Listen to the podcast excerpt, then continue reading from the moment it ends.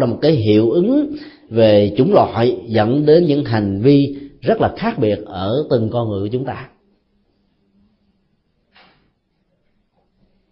Xác định tính cách gen di truyền như là một hệ quả của cộng nghiệp đó, để giúp cho chúng ta sẽ không bao giờ có những ngạc nhiên tại sao dân tộc Việt Nam da vàng mũi đẹp, thấp thấp bé bé.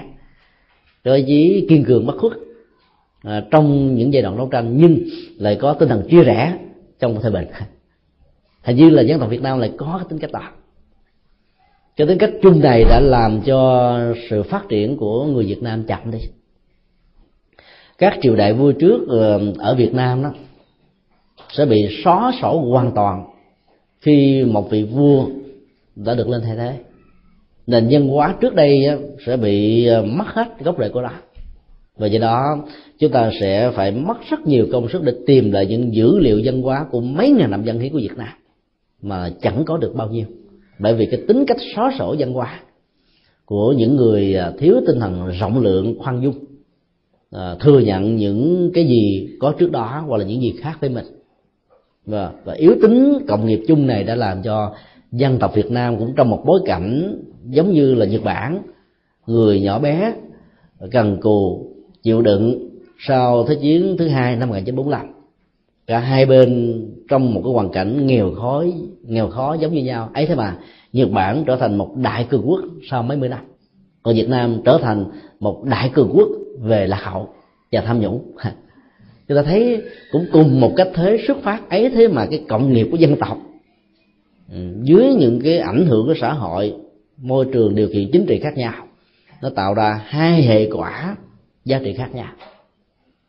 So sánh với đó, nó trở thành một nỗi đau rõ ràng nó là một nỗi đau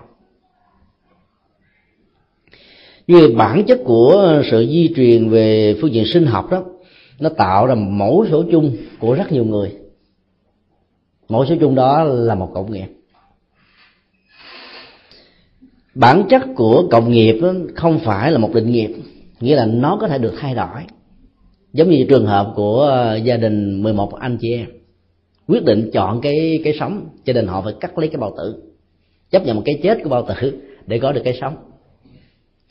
Do đó khi chúng ta xác định được rằng là mọi hành động dù là riêng hay là chung của cá nhân hay là của cộng, tập thể của cộng đồng một quốc gia có thể thay đổi được thì chúng ta sẽ không bao giờ có một thái độ buồn chán thất vọng về một tương lai về một cái gì đó chúng ta có thể mơ tưởng là nghĩ đến. Cái yếu tính về niềm tin rằng mình sẽ có một tương lai huy hoàng sáng lạng sẽ giúp chúng ta thành công được một phần nữa. 50% còn lại là phương pháp luận để dẫn đến việc thực thi và áp dụng vấn đề mà thôi. Nên cái tính cách nhận xét và giáo dục của đức phật đó, để tạo ra một cái hiểu tâm lý nhìn thấy rõ được cái gốc rễ của vấn đề. Hơn là thấy nó rồi chán, bỏ. Cộng nghiệp của con người nó có thể được tạo ra với nhiều ờ, dạng khác nhau. Cộng nghiệp của người nam, cộng nghiệp của người nữ, cộng nghiệp của những người ờ, đứng giữa nam và nữ. Mà chúng ta thường gọi là bd hay là ô môi đó. Nó cũng có những nét riêng của nó. Cách đây một tuần lễ khi chúng tôi chia sẻ pháp thoại tại chùa Vĩnh Nghiêm.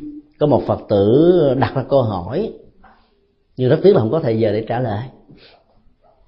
Đó là tại sao có sự khác biệt về giới tính của những người BD khỏi tình trạng là hoặc là nam hoặc là nữ.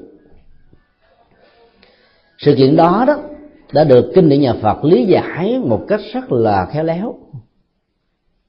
Ở chỗ đó, cái thân phận bạc bẽo, đều dạt mây trôi của một số người nữ đã làm cho họ chán ngán với cái số phận mà mình đang có.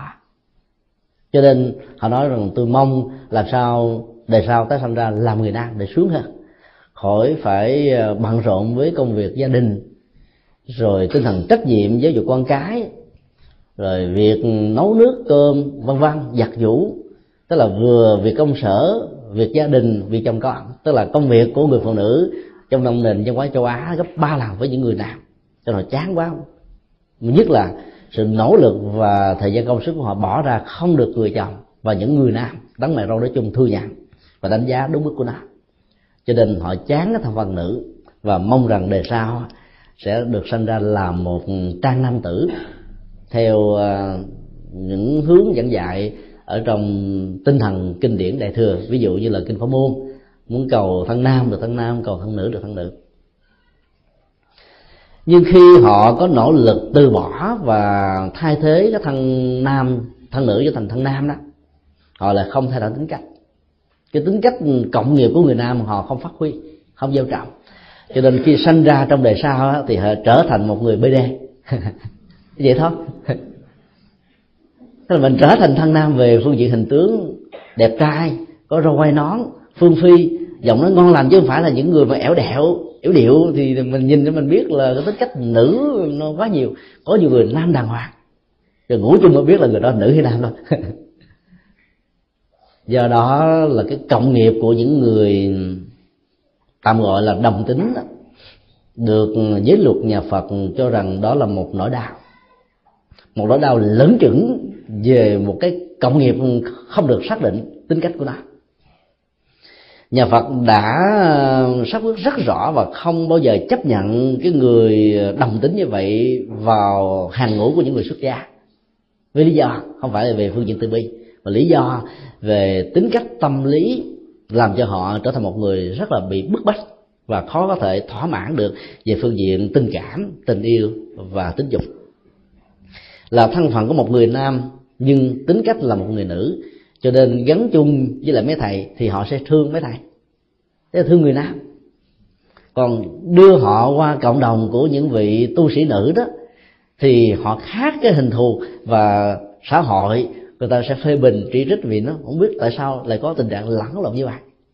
Cho nên đặt ở bên tăng cũng không được mà đặt ở bên ni cũng chéo cả ngọng do đó, những người đó không được chấp nhận trở thành một người xuất gia và họ chỉ được chấp nhận thọ với bồ tát thôi, phát triển lòng từ bi, dấn thân làm việc cộng đồng và xã hội. Còn hàng ngũ tu sĩ là phải hết sức là trang nghiêm về phương diện ngoại hình để tạo niềm tin rất là đặc biệt từ người phật tử vì ờ, tăng bảo luôn luôn được xem như là ruộng phước của cuộc đời.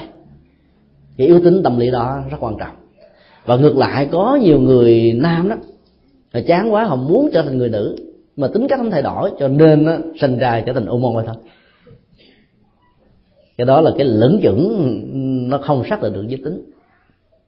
Trên thế giới hiện nay, thái lan được xem là nước phát triển về giải phẫu giới tính số một. Mặc dù cái công nghệ giải phẫu giới tính này học được từ bên hoa kỳ thôi, nhưng hoa kỳ là không phát triển mạnh. Mặc dù cái hội đồng tính của hoa kỳ à, ừ, rất có thẩm quyền. Họ đòi hỏi và nó tác động khắp nơi trên thế giới và nó tạo ra những nhu cầu mà buộc các tôn giáo phải đặt lại những vấn đề. Về tính cách thừa nhận những cuộc tình yêu và hôn nhân của những người đồng tính. Ở đây đó khắp nơi trên thế giới. Thái lan đã tạo ra một hỗ trợ rất là đặc biệt cho những hoạt động của những người đồng tính như là một cộng nghiệp rất đáng tội nghiệp. Tội nghiệp ở chỗ đó, là mang thân phận một người nam nhưng họ thương một người nữ, mang thân phận một người nữ nhưng lại họ lại thương một người nữ khác. Cho nên họ sẽ bị phân biệt đối xử và cộng đồng khó chấp nhận dưới nhiều góc độ khác nhau. Từ cái ức chế tâm lý không được cộng đồng và xã hội chấp nhận dẫn đến những cái nỗi khổ và những cái bực muốn vượt ra khỏi những cái hàng rào mặc định đó cho nên cái công nghệ giải phẫu thẩm mỹ như là một giải pháp như cái phao để họ bám da. Hàng năm tại thái lan họ tổ chức ờ, cuộc thi hoa hậu của những người giải phẫu giới tính. Vừa qua tại thái lan có lẽ là chúng ta biết đến sự kiện um, chính phủ hoàng gia thái lan và tăng già tối cao ở thái lan đã tổ chức đại lễ phật đản của liên hợp quốc lần thứ ba tại đây. Với số lượng người ờ, ngoại quốc tham dự trên hai ngàn và cộng đồng phật tử địa phương khoảng gần ba chục ngàn người ở tại ba địa điểm khác nhau. Thì vô số uh, những tiếng nói đã được cắt lên để nói về những phương pháp làm thế nào làm cho đạo Phật được phát triển ở cộng đồng này ở sắc thái kia và nó mang cái dữ liệu dân hóa vừa của địa phương mà vừa của gốc rễ gốc của đạo Phật. Chúng tôi đã dẫn một phái đoàn đi khá đông. Và phái đoàn này đã có dịp ừ, được đi tham quan Pattaya. Đầu tiên thì cái người ờ, đứng ra tổ chức đặt vấn đề tại sao là một thầy tu mà ông lại cho phép cái đoàn phật tử đi xuống Pattaya. Vì đây là một nơi mà cái dân hóa đó, về cái tốt cũng có, về cái xấu cũng nhiều. Một sự sai lầm và một sự thiếu cẩn trọng thôi có thể dẫn đến những sự hối hận nối tiếp về sau chúng tôi đã lý giải rằng là những cái show Ankeza của những người à, đồng tính đó, là một cái show văn hóa. Nó hoàn toàn văn hóa. Ở đây chúng ta thấy họ ăn mặc rất đàng hoàng đứng đắn. Và nó biểu hiện cho một cái à, nét văn hóa của nhiều sắc tộc khác nhau. Để đó chúng ta chứng kiến được những cái nét éo dài rất là duyên dáng của miền bắc của miền trung của miền nam. Những giọng ca của người việt nam rồi những giọng ca của đại hàn của nhật bản của trung quốc của đài loan và của nhiều nước phương đông khác. Nó là một số văn hóa hoàn toàn. Những người trong hiệp hội của đồng tính đó, đã tạo ra một cái nỗ lực để buộc xã hội phải thừa nhận họ như là những con người cần phải có những cái vai trò và cái quyền mà cộng đồng đã cắt đứt đi cho họ vì họ có một cấu hình và tâm lý khác với những người bình thường khác. Họ giải phẫu nếu như không được ừ, hướng dẫn trước, chúng ta có tưởng rằng đây là những cô thiếu nữ rất đẹp. Vì cái cấu hình của người nam cao, khi giải phẫu rồi thì họ cũng thon ừ, có eo ốc còn hơn phụ nữ nữa. Và cái nét duyên dáng của họ còn đẹp hơn là những người phụ nữ bình thường. Cho nên mỗi năm họ đều có thiêu hoa hậu. Và người nào mà đoạt giải hoa hậu thì có cơ hội thăng hoa tiến chức.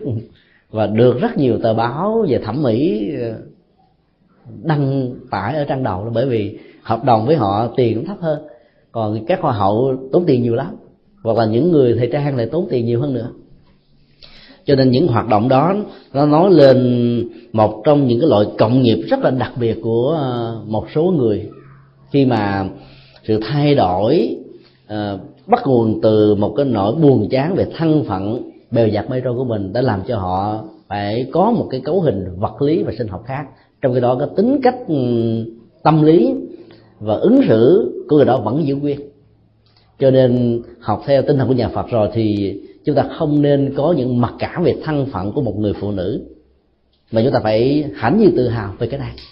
Bởi vì trong nền văn hóa mẫu hệ vốn được truyền bá mạnh ở phương đông, mà người trung quốc và việt nam đã tiếp thu và đã lấy cái lợi thế của định văn hóa mẫu hệ này biến tượng của đức bồ tát quan thế âm từ một con người với những hạnh nguyện và ngoại hình ba mươi hai tướng tốt 80 vẻ đẹp cho nó quay nó tại ấn độ trở thành một đức mẹ rất là nhân từ, tình thương, bao la, giàu dạt và cái đó nó nói lên được cái bản chất của nền văn hóa mẫu hệ, đến độ các ngôi chùa Việt Nam nào hầu như cũng có điều tôn thờ một tượng của Đức Bồ Tát Quan Thế Âm và yếu tính của lòng từ bi lai láng và có nhiều như là một trong những thực tại ở trong những người phụ nữ. Trong cái đó tìm kiếm yếu tính ở người nam về phương diện này không có. Cho nên chúng ta không nên mặc cả về thân phận người nữ, vì ờ, con người sẽ có những vai trò riêng, nữ có những đóng góp riêng, nam có những đóng góp riêng. Và cái cộng điệp của nam và nữ này đó, nó có thể tạo ra một sự thăng bằng về sinh thái, thăng bằng về nghề nghiệp thăng bằng về vai trò và giáo dục khác nhau trong cuộc đời. Tức là phải tìm chồng để mà cưới. Phải nói trước và phải đóng một cái tiền hồi vốn khá cao, tùy theo vai trò vị trí xã hội mà người chồng có. Ví dụ, ông chồng là một người bà la môn cao cấp, lương bậc nhất và làm công chức của nhà nước, thì người vợ phải đáp ứng một cái nhu cầu của hồi môn tương đương thì mới có thể lấy được anh chồng này. Và nhiều người nam á, ra rất nhiều điều kiện. Đó. họ nói là tìm một người nữ có giai cấp tương đương chiều cao phải là thước 70 trở lên rồi ngoại hình phải rất là đẹp văn bằng phải là tiếng rồi cái vai trò vị trí xã hội phải có. Ai đáp ứng được những yêu cầu vừa nêu hãy gửi cái uh, dữ liệu thông tin của mình và một cái lá số tử vi cộng thêm hai tấm hình một cái chân dung và một cái toàn thân về cái hộp thơ số mấy vân vân. Lúc đó là người ta mới ngồi ta chọn ta lựa à, tìm những cái cô gỡ về vậy tại vì bên đến họ tin về năm tháng ngày giờ lắm. Cho nên biết được tử vi của người đó họ mới phối hợp đi phối hợp với ông thầy bói thầy tướng xem coi hai vợ chồng này có ăn đời ở kiếp với nhau được hay không. Ăn đời ở kiếp thì có được hạnh phúc hay không thì họ mới có sự quyết định và lựa chọn nhưng khi mà hôn nhân đã được thiết lập rồi đó, thì người nữ là đóng vai trò giáo dục con cái. Cái chức năng và cái thiên tính của người nữ trong trường hợp này sẽ vượt trội hơn rất nhiều so với những người nam. Mà trong nền dân hóa Ấn Độ đã tạo ra một thói quen và sự chấp nhận. Người nam là một trụ cột về kinh tế thôi. Còn mọi chuyện giáo dục con cái thuộc về người mẹ. Cho nên là con cái của ấn độ ít hư họ giữ được một cái truyền thống văn hóa mà ở bất cứ nơi nào cái chiếc ừ, sari trong thời phật như thế nào thì bây giờ nó cũng như thế đó. Mặc dầu họ có mặt ở mỹ, ở úc, ở bất cứ một nơi nào, cái nền tảng văn hóa đó không mất đi.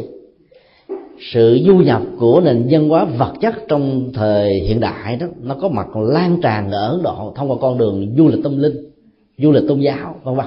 Ấy thế mà nó không làm lũng đoạn được bản sắc văn hóa của dân tộc như là một cái nghiệp chung của tất cả những người ấn độ đây là cái điều khó có thể có được ngay cả so với trung hoa.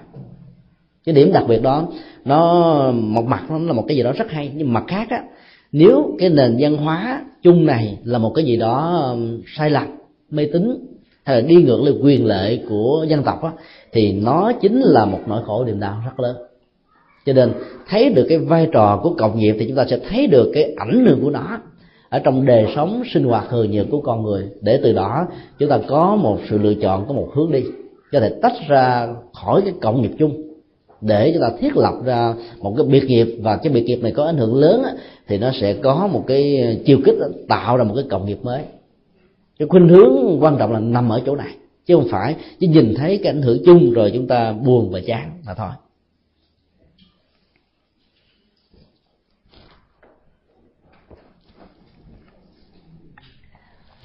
15 năm trước chúng tôi có đọc được một mẫu tin ở trên báo nói về à, một cặp song sinh là hai chị em, đều là người nữ. Họ có chung một cái thân hình, hai cái đầu và hai cái chân, hai cái tay thôi. Lúc đó thì chưa có được những cái công nghệ giải phẫu y học giỏi như ngày hôm nay. Bây giờ họ vẫn còn sống cái cá tính của hai người này nó hoàn toàn khác biệt với nhau. Người chị đó là thích cái tính cách trầm lặng. Và nỗi niềm hạnh phúc lớn nhất của cô ta là mỗi tuần chủ nhật đều có mặt tại một nhà thờ. Cô ta thích nghe cái nhạc giao hưởng của nhà thờ. Thích nghe những lời giảng của vị linh mục. Thích đọc những bài kinh của thi chúa giáo. Trong khi đó, cô em á, lại có một cá tánh sôi nổi chỗ nào mà đông người là cô ta cảm thấy vui. Chỗ nào buông tẻ, cô ta mặt nó méo như là là soi đó bị nhúng và hai cái tính cách khác biệt này đã làm cho cả hai chị em cùng khổ. Trên một cái cộng nghiệp, có cái cấu trúc gen di truyền của một thân thể, mà sự hiện hữu của người, của họ đó, buộc họ phải có mặt với nhau trong một nơi, cùng một thời điểm. Cái nỗi khổ đau lớn nhất là nằm chỗ này tức là trong một cái cộng nghiệp về gen di truyền ấy, thế mà họ lại có những cái biểu hiện khác nhau về cá tính. Và dĩ nhiên nếu chúng ta phân tích về phương diện sự có mặt của họ trong cuộc đời về phương, năm tháng ngày giờ đó, chúng ta sẽ thấy được cái tính cách rất là sai lầm của cái ngành phân tích về tính cách con người dựa trên năm tháng. Họ sinh ra cùng một giây thôi, chứ không phải là song sinh theo cái kiểu mà một người sinh ra trước, một người sinh ra sau. Ở đây là sanh cùng một tích tắc, giống nhau thôi tại sao lại có một cá tính hoàn toàn khác biệt? Cái đó là năng lực nghiệp riêng đã làm cho họ có sự lựa chọn khác nhau về phương diện tự do ý chí. Nhưng một câu hỏi kế tiếp được đặt ra là tại sao họ lại phải có mặt chung một thân thể?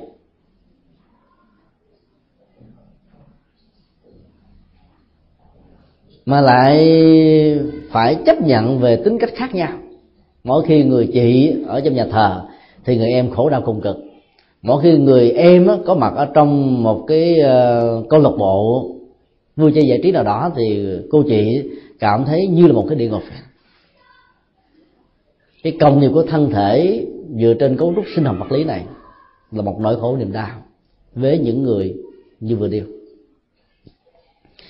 nhà Phật đã lý giải những vấn đề đó đó từ góc độ của những nghiệp mà con người có thể tạo ra. Về phương diện là mẫu số chung mẫu số chung trong trường hợp này nó không thuộc về cá tánh. Mà mẫu số chung trong trường hợp này, nó gắn liền với đến sự chịu đựng về môi trường điều kiện hoàn cảnh khác nhau. Có thể hai chị em đó trong một đời kiếp nào đó đã tạo ra những cái nghiệp buộc cho những người mà khác nhau phải ngồi chung với nhau. Mình biết rằng hai người đó là hai người tối kỵ. Ấy thế mà mình gài cái thế, hay mình tạo điều kiện để cho người đó phải đối đầu với một cái nỗi khổ niềm đau của quán tán hội mặc dầu người ta đã yêu cầu, đã thành khẩn, van sinh vân vân, ấy thế mà mình vẫn buộc người đó phải sống với một nỗi khổ niềm đau. Nhìn thấy cái người mà mình không thích, tiếp xúc với cái người mình không ưa, sống chung mình, làm việc với cái người mà mình hoàn toàn đối lập, mà mỗi hành động, lời nói, việc làm của người đó đều là một nỗi khổ và niềm đau. Chất chế về một cái nghiệp mà cả hai người này cùng tạo chung và sau khi gieo những nghiệp đó rồi, họ không hề có những sự hối hận hay là làm mới, thay đổi bằng cách là gieo những nghiệp đoàn kết đối lập đó. Thì họ sẽ phải có một cái cảnh giới lúc tái sanh, họ phải chung một thân phận để chấp nhận những nỗi khổ niềm đau mà họ đã gây ra cho những người khác. Dĩ nhiên khi lý giải và phân tích vấn đề này từ góc độ của nghiệp báo sẽ là một cái gì đó mà rất khó để cho cuộc đời chấp nhận được. Nó nó là một cái cái mặt ước về phương diện niềm tin liên hệ đến quy luật nghiệp và quả, được nói theo nhà Phật. Nếu những người rơi vào cảnh huống đó là những người phật tử thì họ dễ dàng chấp nhận, còn họ là những người theo đạo thiên chúa và họ sẽ có một cái nhìn, cái cảnh giới con người được sinh ra là như là một cái ăn sủng của thượng đế và sau khi con người đó qua đời đó, chỉ có hai lối đi duy nhất. Một là thiên đường, hai là quả ngục đời đời cho nên không có một hướng thứ ba. Do đó họ không bao giờ tin có những hành vi, có những hành động, có những lời nói, việc làm, ý nghĩ ở một thời điểm nào đó đã diễn ra. Có thể lại có một cái kết quả mà buộc tác nhân của nó phải chấp nhận nó như là một thực tại. Không chấp nhận được. Cho nên lý giải đó sẽ làm cho họ bị khổ đau như là một lời trách móc nhưng phân tích về gốc rễ, chúng ta không thể không nêu ra những vấn đề như như vừa nói. Tại việt nam thì nó có một cái phong tục, khi mà cặp song sinh đó là một người nam và một người nữ đó, thì thường họ đến chùa để làm lễ thơ noi và cái đó như là một điều kiện rất là bắt buộc. Và các hòa thượng từ xa xưa ở Việt Nam đã dạy một cái nghệ thuật rất hay, đó là giàu cho cái cậu nam đó được sinh ra trước. Cô nữ sinh ra sau. Theo phong tục bình thường của người trung hoa là ai nhìn thấy mặt trời trước là người đó là người lớn. Ai nhìn thấy mặt trời sau, người đó là người người nhỏ. Nhưng ở đây đó, cái cấu trúc này được đảo ngược. Người nam giàu có sinh ra trước vẫn được xem là em. Còn cô nữ đó sinh ra sau vẫn được xem là chị. Không phải là không có lý do. Ở trong đạo lý về à, cận tứ nghiệp dẫn đến sự à, tái sanh của con người đó khi một cặp tình nhân nào đó đang thương nhau một cách rất là đắm đuối rồi một cái biến cố về quan niệm xã hội môn nhân uh, môn đăng hộ đói hay là những cái tai nạn có thể diễn ra một cách rất là thinh lình trong cuộc đời của họ đã làm cho họ phải ra đi cùng một lúc. Cho nên cái tiến trình tái sanh này làm cho họ có mặt cùng một nơi trong một gia đình với sự nuôi dưỡng của một người mẹ qua hình thức của một cái bào thai với hai cái phôi. Và do đó họ là những người thương nhau, cùng nhau tồn tại, cùng nhau sống, cùng nhau tái sanh. Như vậy là để tránh cái tính cách mà tình yêu được phát sanh để dẫn đến hiện tượng có thể bị loạn luân về sau này, thì nhà chùa đã dạy rằng là phải đặt người nữ trở thành người chị và người nam trở thành người em. Để cái quan quan niệm và quan cách ừ, xưng hô của nền văn hóa Việt Nam đó buộc xưng chị và em làm cho cái yếu tính của cái tình yêu ban đầu nó được cài đặt ở trong một cái cộng nghiệp chung. Nó dần dần nó có một cái khuynh hướng phát triển theo chiều hướng ly tâm.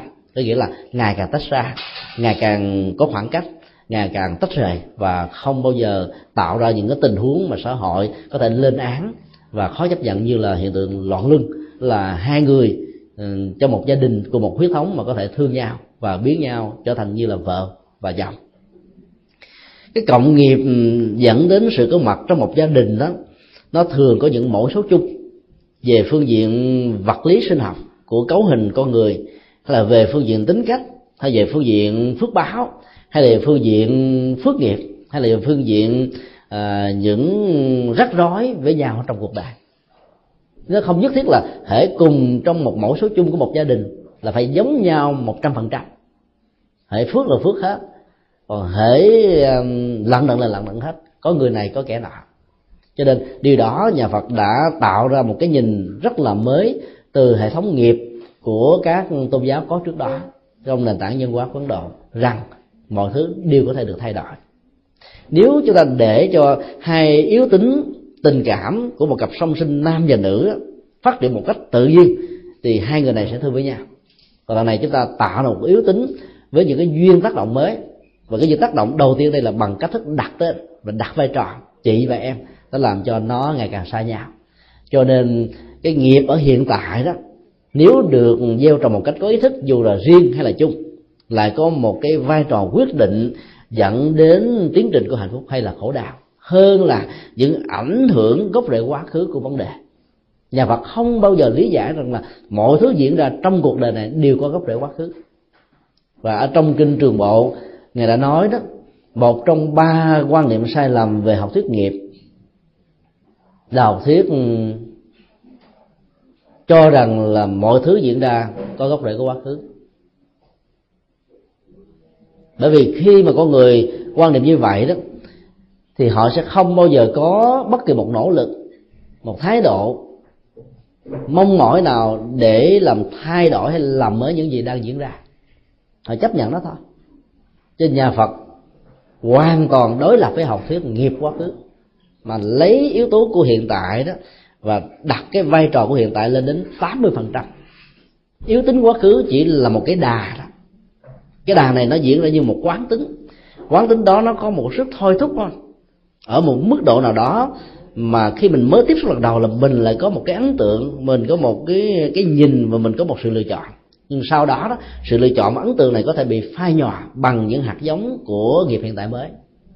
Cho nên, cái phong tục thôi nôi của phật giáo đó, nó mang yếu tính là xác định cái định hướng nghề nghiệp ở trong tương lai của một đứa bé. Nếu cha mẹ là những người làm nhà giáo, mà trong lễ thôi nôi đó, con em của mình lại bóc ờ, cái búa, con dao, thì mình phải đầu tư giáo dục cho nó gấp ba lần với một đứa trẻ bình thường thì nó mới có thể trở thành một đứa con sau này nối nghiệp của mình. Bởi vì cái yếu tố của đâm chém của đồ tể của nông nghiệp nghèo khó của chặt bữa củi vân vân quá nhiều. Và cái tính cách nhiều về cái nghiệp riêng trong quá khứ này nó làm cho nó có một cái thói quen là chọn lựa những cái mà người khác không chọn. Cho nên xác định cái yếu tính của cái nghiệp riêng trong quá khứ đó, chúng ta sẽ tạo ra một cái khuynh hướng giáo dục ở hiện tại quan trọng hơn để đẩy lùi những cái hoạt dụng của quá khứ đi bằng cách là thiết lập những hạt giống hoàn cảnh mới cho nghiệp hiện tại. Được có mặt và được lớn thì cái đó nó sẽ tạo ra một sự thay đổi và toàn bộ cái cơ chế của phong tục tập quán văn hóa đó, mặc dầu ờ, trên nền tảng nó là một cái cộng nghiệp, gốc rễ của cộng nghiệp này nó cũng có nguồn gốc của quá khứ nhưng nó có thể được làm mới thông qua sự tiếp biến và tương tác văn hóa ở những nơi khác nhau. Dù chúng ta có muốn hay không muốn, nó vẫn diễn ra như một thực tại. Chẳng hạn như là khi cộng đồng người Việt Nam có mặt ở Úc Châu cái cá tính của người Việt Nam nó vẫn có thể được duy trì ở một mức độ nào đó, vì nó là một cộng nghiệp của người Việt Nam. Cái sự duy trì đó nó được thể hiện rất là rõ. Trước nhất là ở các trại tị nạn những người tị nạn Việt Nam là thích đi tìm những thực phẩm Việt Nam để mua, để ăn. Còn những người tị nạn Campuchia hay là của Trung Quốc là thích ăn thực phẩm, ăn mặc của những cái nền văn hóa gốc rễ của họ. Cái chất liệu cộng nghiệp đó nó vẫn tiếp tục được duy trì. Và khi được định cư ở một nước thứ ba, thì nó lại được xác quyết rõ ràng hơn bây giờ đến những khu chợ khu phố của người Việt Nam. Thì không có cái gì là không có và thậm chí nó còn có nhiều hơn ở việt nam nữa. Cái dữ liệu về văn hóa thực phẩm, dữ liệu về văn hóa um, ăn mặc, dữ liệu về văn hóa giao tế, dữ liệu về văn hóa sinh hoạt, dữ liệu về văn hóa cộng đồng, nó có đầy đủ ở tại cái mảnh đất um, hoàn toàn không có cái gốc rễ văn hóa của việt nam. Cái công nghiệp đó vẫn được tiếp tục duy trì và phát triển cho nên, chúng ta thấy là sự tương tiếp văn hóa trong trường hợp đã diễn ra đầu tiên như là một mâu thuẫn giữa thế hệ. Những con em của người Việt Nam được sinh ra tại một cái nền văn hóa mới đó. Thì nó được nói và giáo dục bằng tiếng Anh. Và dĩ nhiên là những cha mẹ có ý thức duy trì cái hạt giống văn hóa Việt Nam bắt đầu tại đây đó, bằng cách là ở nhà sinh hoạt là nói bằng tiếng Việt thôi đến khoảng bảy tám tuổi cái hiệu ứng giáo giáo dục để duy trì nền văn hóa nó vẫn còn. Nhưng mà khi các em được cấp sách đến trường mỗi ngày sinh hoạt với uh, chúng bạn nói bằng tiếng anh nghĩa là nói bằng tiếng anh suốt cả bảy tám tiếng một ngày. Về nhà tiếp xúc với cha mẹ chỉ có một giờ hai giờ thôi. Cho nên cái chất liệu văn hóa của nền văn hóa mới tại đây đó được hấp thu nhiều hơn là đối với có mặt trong một gia đình cho nên là cái gốc rễ đó bắt đầu nó xa vắng từ từ, nó tạo ra một cộng nghiệp mới. Và hai cộng nghiệp này nếu không có cái cái nhìn thoáng rộng đó của một người phật tử đó, thì nó dễ tạo ra sự mâu thuẫn nội tại trong một gia đình.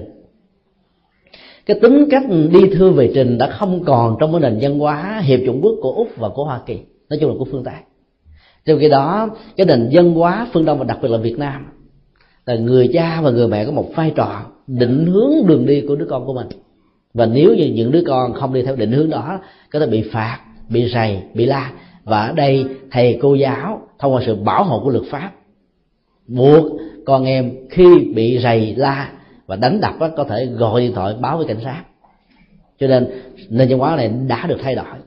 Cho nên nó có thể tạo ra rất nhiều cái sự y ạch trong mối quan hệ giữa thời đi trước và thời đi sau do đó là người Việt Nam sống ở hải ngoại hiểu được đạo lý Phật giáo thì có một cái nhìn dung thông hơn.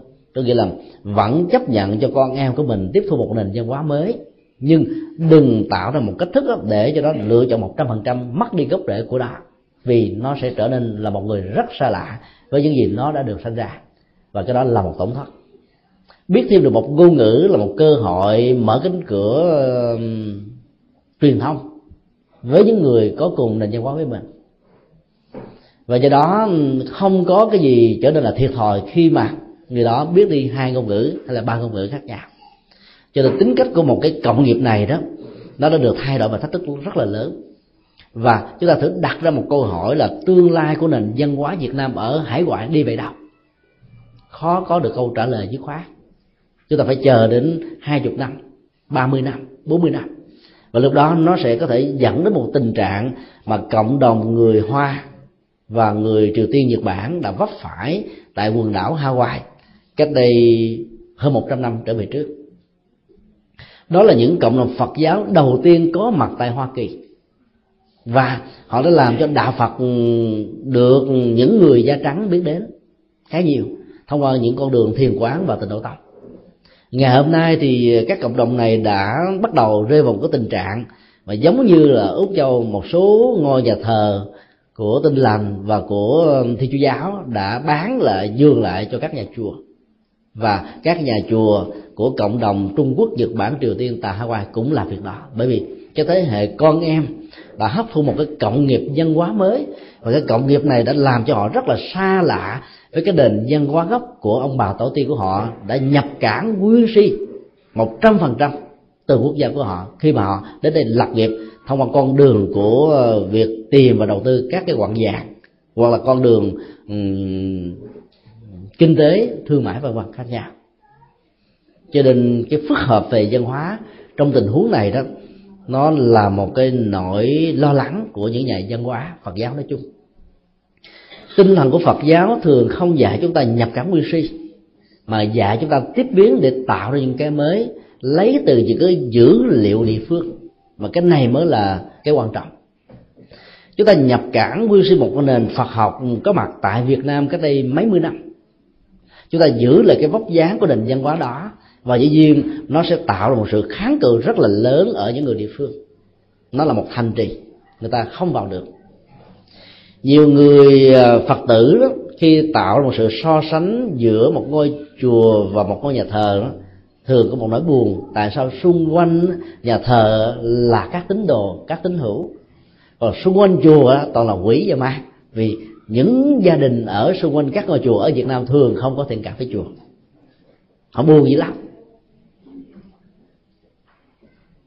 Nhưng nếu mà có một cái nhìn tích cực từ ờ, ảnh hưởng của Phật giáo, chúng ta thấy là các cái ảnh hưởng tiêu cực xung quanh những ngôi chùa cần phải có mặt ở ngôi chùa để được ngôi chùa tiếp độ chứ. Chứ nếu như họ người tốt hết thì thì cái giá trị đóng góp ngôi chùa đâu có đâu nó phải có những cái nơi để cái là dung chứa và làm mới, chứ bằng không, những yếu tính đó đó có thể làm cho xã hội mệt à. Dân chị dân đàn anh mà không được lòng từ bi tứ tẩm lên, thì tính cách đàn đàn anh, đàn chị đó sẽ được gia tăng theo cấp số cộng rồi đến cấp số nhân. Rất nguy hiểm. Nhưng mặt khác đó, những người theo thiên chủ giáo lại có một cái nhìn là nói là đến một ngôi nhà thờ giống như là đứng trước một thành trì một pháo đài. Vô không được. Không phải là người tín hữu là không có được quyền được vào. Tại vì nhà thờ đóng cửa suốt ngày. Đến những giờ làm lễ mở cửa ra thôi còn cánh cửa chùa là luôn luôn mở rộng. Ngay cả trong nền văn hóa phương tây mặc dầu phật tử đi chùa vào ngày cuối tuần hay là những cái ngày thuận lợi có nhiều ngôi chùa chúng tôi đã đi qua tại mỹ và tại úc châu này vẫn mở cửa trên chánh điện à, đứng trước một thách thức rất lớn là có thể có nhiều người lợi dụng do hoàn cảnh nghèo khó vào ăn cắp một cái vật chân thờ nào đó. Người ta vẫn chấp nhận không sao cả. Vì cái nền văn hóa phật giáo ở trong trường hợp này là mở rộng mời đón chào và để ờ, góp phần tạo ra một cái chất liệu sống cho những người khác. Cho nên cái tính cách ừ, văn hóa cộng đồng đó, nó là một cái gì đó rất là phức tạp mà nó đòi hỏi chúng ta cần phải nhập cảng, mà nhập cảng một cách có lựa chọn để lấy những yếu tố của địa phương trong nền văn hóa mới này trở thành một dữ liệu và công cụ để phát triển Phật giáo, thì Phật giáo mới có thể tồn tại lâu dài được. Còn nhập cảng người si thì nó sẽ tạo ra sự kháng cự. Bởi vì sự kháng cự về văn hóa nó còn nghiêm trọng gấp trăm lần với sự kháng cự của các cái cái năng lực kháng thể trong cơ thể của con người đẩy những vật lạ ra bên ngoài cấu trúc vật lý của nó. Mỗi khi con người tiếp xúc với những loại vi trùng mới này nên thường người ta tạo ra những cái chất um, gọi là tiêm những cái loại uh, vi trùng già yếu của một cái cơn bệnh mới nào đó vào để cho chất kháng thể này có một cơ hội làm quen thao dợt đánh chiến thắng vượt qua ít nhất là khống chế và khoanh dùng cô lập các loại vi trùng đó ở một chỗ. Rồi sau đó nó sẽ đẩy cái này ra bên ngoài một cách trọn vẹn. Cái sự kháng cự về văn hóa nó diễn ra một cách nghiêm khắc hơn cái tiến trình loại trừ của kháng thể. Bởi vì cái kháng thể văn hóa là một kháng thể, nó có chất liệu của vừa bảo hộ mà vừa là cố chấp. Chúng ta giữ cái truyền thống văn hóa đó lâu lắm, một cái phong tục tập quán vô là sai lầm. Dựng lên thì rất dễ, phá đi là cả một vấn đề. Nó đòi hỏi đến một trăm năm để tháo gỡ cái di hưởng xấu của một nền văn hóa tiêu cực. Trong khi đó, gieo trồng đó chỉ có thể 5 năm 10 năm thôi. Các giai đoạn lịch sử chúng ta thấy là đã phát sinh ra các loại văn hóa mới. Mặc dù nó có thể đi ngược lại hoàn toàn ý muốn của dân tộc, của cộng đồng. Ấy thế mà vì cái quyền lực và cái khống chế đặc quyền đó, nó đã làm cho cái này nó có gốc rễ để bám sâu. Cho nên tháo gỡ cái đó không phải là chuyện dễ, rất khó. Do đó, thấy được những cái này thì chúng ta sẽ bắt đầu có một cái nhìn kiên nhẫn hơn bền bỉ hơn, để mới có thể rút ra được một phần nào đó. Mỗi khi mà chúng ta có cơ hội về gieo trồng những hạt giống mới trên một mảnh đất mới đó, chúng ta phải gieo trồng một cách có nghệ thuật và tìm những dữ liệu địa phương để cấu thành cái ngôi nhà văn hóa mới này. Các tổ trung hoa khi truyền đạo sang việt nam, không bao giờ um, ở đó, ở đời ở kiếp, mà phải đi truyền đạo và tìm kiếm những người mà tạm gọi là tâm ấn tâm tâm truyền tâm ứng hợp với nhau và giao cái trọng trách Phật pháp cho người địa phương đó. Và chính người địa phương Việt Nam này mới làm nên đại sự Phật pháp cho cộng đồng Việt Nam với những dữ liệu và văn hóa của Việt Nam. Chúng ta thấy cái cái đó nó diễn ra một một cách tương tự. À, giống như là tổ sư Bồ Đề Đạt Ma qua Trung Quốc chuyên đạo cho người trung quốc và sau đó người trung quốc làm phật sự cho người trung quốc. Để cộng đồng ở úc châu hay là ở mỹ châu hoặc bất cứ một nơi nào trên thế giới, nếu chúng ta áp dụng một cách tương tự là tạo cái dữ liệu, lấy văn hóa địa phương, làm chất liệu để truyền bá Phật pháp, thì lúc đó cái cộng nghiệp mới này sẽ được người địa phương tiếp nhận rất là dễ dàng. Và chính người úc châu này sẽ giúp cho phật giáo phát triển mạnh hơn là những người châu á vì người châu á chỉ giúp cho cộng đồng châu á mà thôi. Còn nếu muốn dung thông thì phải sử dụng bằng ngôn ngữ của dân địa phương này. Cái nền văn hóa địa phương này thì mới có thể làm việc thành công được. Hôm nay chúng tôi chia sẻ một vài góc độ của nghiệp chung và nghiệp riêng gắn liền với phong tục tập quán văn hóa từ à, cái nhìn của nhà phật. Để từ đó chúng ta rút ra Ờ, một cái ờ, ý tưởng rất quan trọng từ lời dạy của đức phật là tính cách của nghiệp đó, không có ờ, sự tương nhượng. Từ một người này sang một người khác, mà hễ ai là tác nhân tạo ra nó thì người đó phải chịu lấy kết quả. Từ đó, cái ý thức và trách nhiệm đạo đức sẽ được thiết lập ở trong nhận thức và đời sống của con người. Cái thứ hai là một hạt giống của nghiệp khi được thể hiện qua lời nói, ý nghĩa việc làm, qua văn hóa, văn chương, chữ nghĩa, các loại hình nghệ thuật rồi đó nó không bao giờ mất và nó không bao giờ trở thành một đinh nghiệp mà nó có thể được thay đổi. Tùy theo môi trường điều kiện, hoàn cảnh và bối bối cảnh giáo dục khác nhau. Và sự nỗ lực quan trọng nhất là từ con người. Từ hai cái ý tưởng quan trọng này thì nhà Phật xác định rằng là chúng ta chính là tương lai của chính mình. Và cái tương lai đó nó nằm ở cái tự do ý chí. Cái nào mà Đức Phật đã dạy cho nên ai muốn xây dựng tương lai thì cần phải thiết lập bằng những ý niệm. Ý niệm đó có thể thể hiện ra bằng phương pháp luận khác nhau. Sự thành công lệ thuộc hoàn toàn vào tính phương pháp luận dựa vào cái ý thức tự do của con người. Và trên tinh thần đó thì nhà Phật đã tạo ra một cái cơ hội để cho tất cả cùng có thể được đóng góp, chứ không phải nó trở thành độc quyền của một số nhỏ nào đó hay là của một bộ phận nào đó của dân tộc mà nó phải là cái quyền của tất cả mọi người. À, cái tinh thần của cộng nghiệp và tinh thần của việc nghiệp cho Phật dạy chúng ta về những tầm quan trọng của vấn đề này. Một lần nữa chân thành cảm ơn thượng tọa chủ trì đã tạo điều kiện thuận lợi cho buổi chia sẻ này được diễn ra. À, thông qua cách thượng tọa đã nhường lại buổi à, chia sẻ pháp thoại. Và ở đây thì chúng tôi có một cái bộ đĩa cd à, cũng à, kính dường đến thư viện của chùa. Trong đây nó có khoảng vài chục đĩa à, về à, một số à, bài pháp thoại chúng tôi chia sẻ tại hoa kỳ à, và việt nam. Và trong đó cũng có một vài đĩa nhạc phật giáo. Thì tất cả những cái đĩa này đó đều có được phổ biến ở trên trang web tủ sách phật học com. Và bên cạnh đó thì còn có phần đại tạng kinh Việt Nam đã được âm thanh hóa là được đọc để giúp cho những người Phật tử bận rộn đó có thể um, vừa nghe pháp mà vừa làm công việc hàng ngày của mình một cách có hiệu quả. Cho nên um, nếu ai có nhu cầu thì có thể liên hệ với tổ chủ trì hoặc là thư viện tại đây để mượn sang chép lại. Còn ai có phương tiện truy cập internet tại nhà đó thì quý vị có thể lên trực tiếp ở trang web um, tủ sách Phật học viết thường không có dấu không có khoảng cách com. Thì nó có khoảng hơn 200 những bài à, chia sẻ của chúng tôi đây đó. Và phần đại tạng kinh đã được thực hiện hoàn tất kinh tạng Bali. Các kinh tạng đại thừa thì đã được đưa vào một số. Có lẽ là trong vòng một tháng nữa thì à, chúng ta sẽ có được những bản kinh rất là quen thuộc như là đại bảo tích đại bát nhã đại bát niết bàn, pháp hoa, rồi à, viên giác thủ lăng nghiêm, hiền nhân và những kinh đại thừa đã đang được dịch ra việt ngữ thì trong vòng 6 tháng nữa thì à, quý vị nếu có dịp truy cập lại thì à, quý vị sẽ được ừ, tiếp xúc với những bản kinh a hà tương đương với là bản kinh nikaya. Và nó là một cái phương tiện âm thanh hóa có thể nói là đầu tiên trên thế giới.